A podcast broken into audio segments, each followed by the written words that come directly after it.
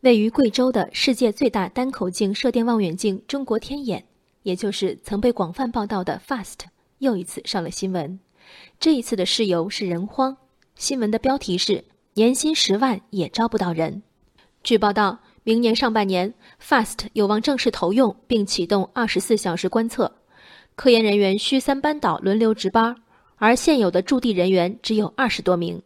为此，FAST 有意在全国范围内招聘二十四人，涉及数据处理、数据中心运营和通信维护等岗位，要求科研人才能够长期在 FAST 现场工作，英文水平良好，有部分岗位还要求能够胜任夜班工作。中科院国家天文台 FAST 工程副经理兼办公室主任张曙新表示，此次招聘为聘用制，但在工作相应年限后，表现优秀者可入编。薪酬包括工资和驻地补贴，每年可以达到十万左右。此前一轮招聘中，FAST 只招到半数科研人才，来的人不多，选择面窄。报道发出后，FAST 已收到上百份简历。来梳理一下职位情况：驻地偏僻，远离城市，没有休息日，与家人长期分居，可能上夜班。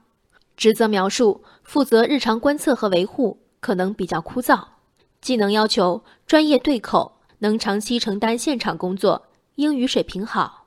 收入待遇入职无编制，年薪十万左右。以功利目光审视这份工作，招不到人，真有那么意外吗？一线科学家衣食住行的需求和价值判断，其实和我们并没有太大差别。比如张曙新直言，科研上要出成果，没有一定的沉淀是不可能的。搞科研不能急功近利，换言之，功和利并非这份工作能向求职者承诺的内容。为科学事业、为职业追求，年轻人暂时放低对待遇的期待，应该吗？不但应该，为实现自我价值、达成专业追求的满足感，更是值得的。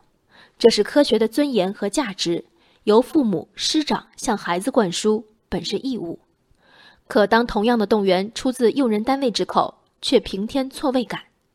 一些岗位上的科研人员待遇偏低是不争的事实。除了端上不能急功近利这一碗无需考虑房价菜价、不食人间烟火的鸡汤，招聘者以员工后盾自居，首先摆出将心比心、感同身受之态，难道不是人事管理的入门法则吗？在采访中，招聘方道出应聘者寥寥的另一个可能原因是，FAST 验收后工作不像建设期和调试期那么有挑战性，可能会比较枯燥。这场招聘求的究竟是高精尖的顶级人才，还是系统日常维护的技术人员？两者没有高下，却是显然不同的人群。有人一心科研，对身外之物心无旁骛；有人工作负责，也牵挂家庭。最喜欢的就是这份稳定有保障的枯燥，话自可以提前说明。如今采访中渲染的情怀和高处严寒、求财无门的尴尬，和这份看来正常而普通的工作，说的是一回事儿吗？人生海海，见微知著。我是静文，往期静观音频，请下载中国广播 APP 或搜索微信公众号“为我含情”。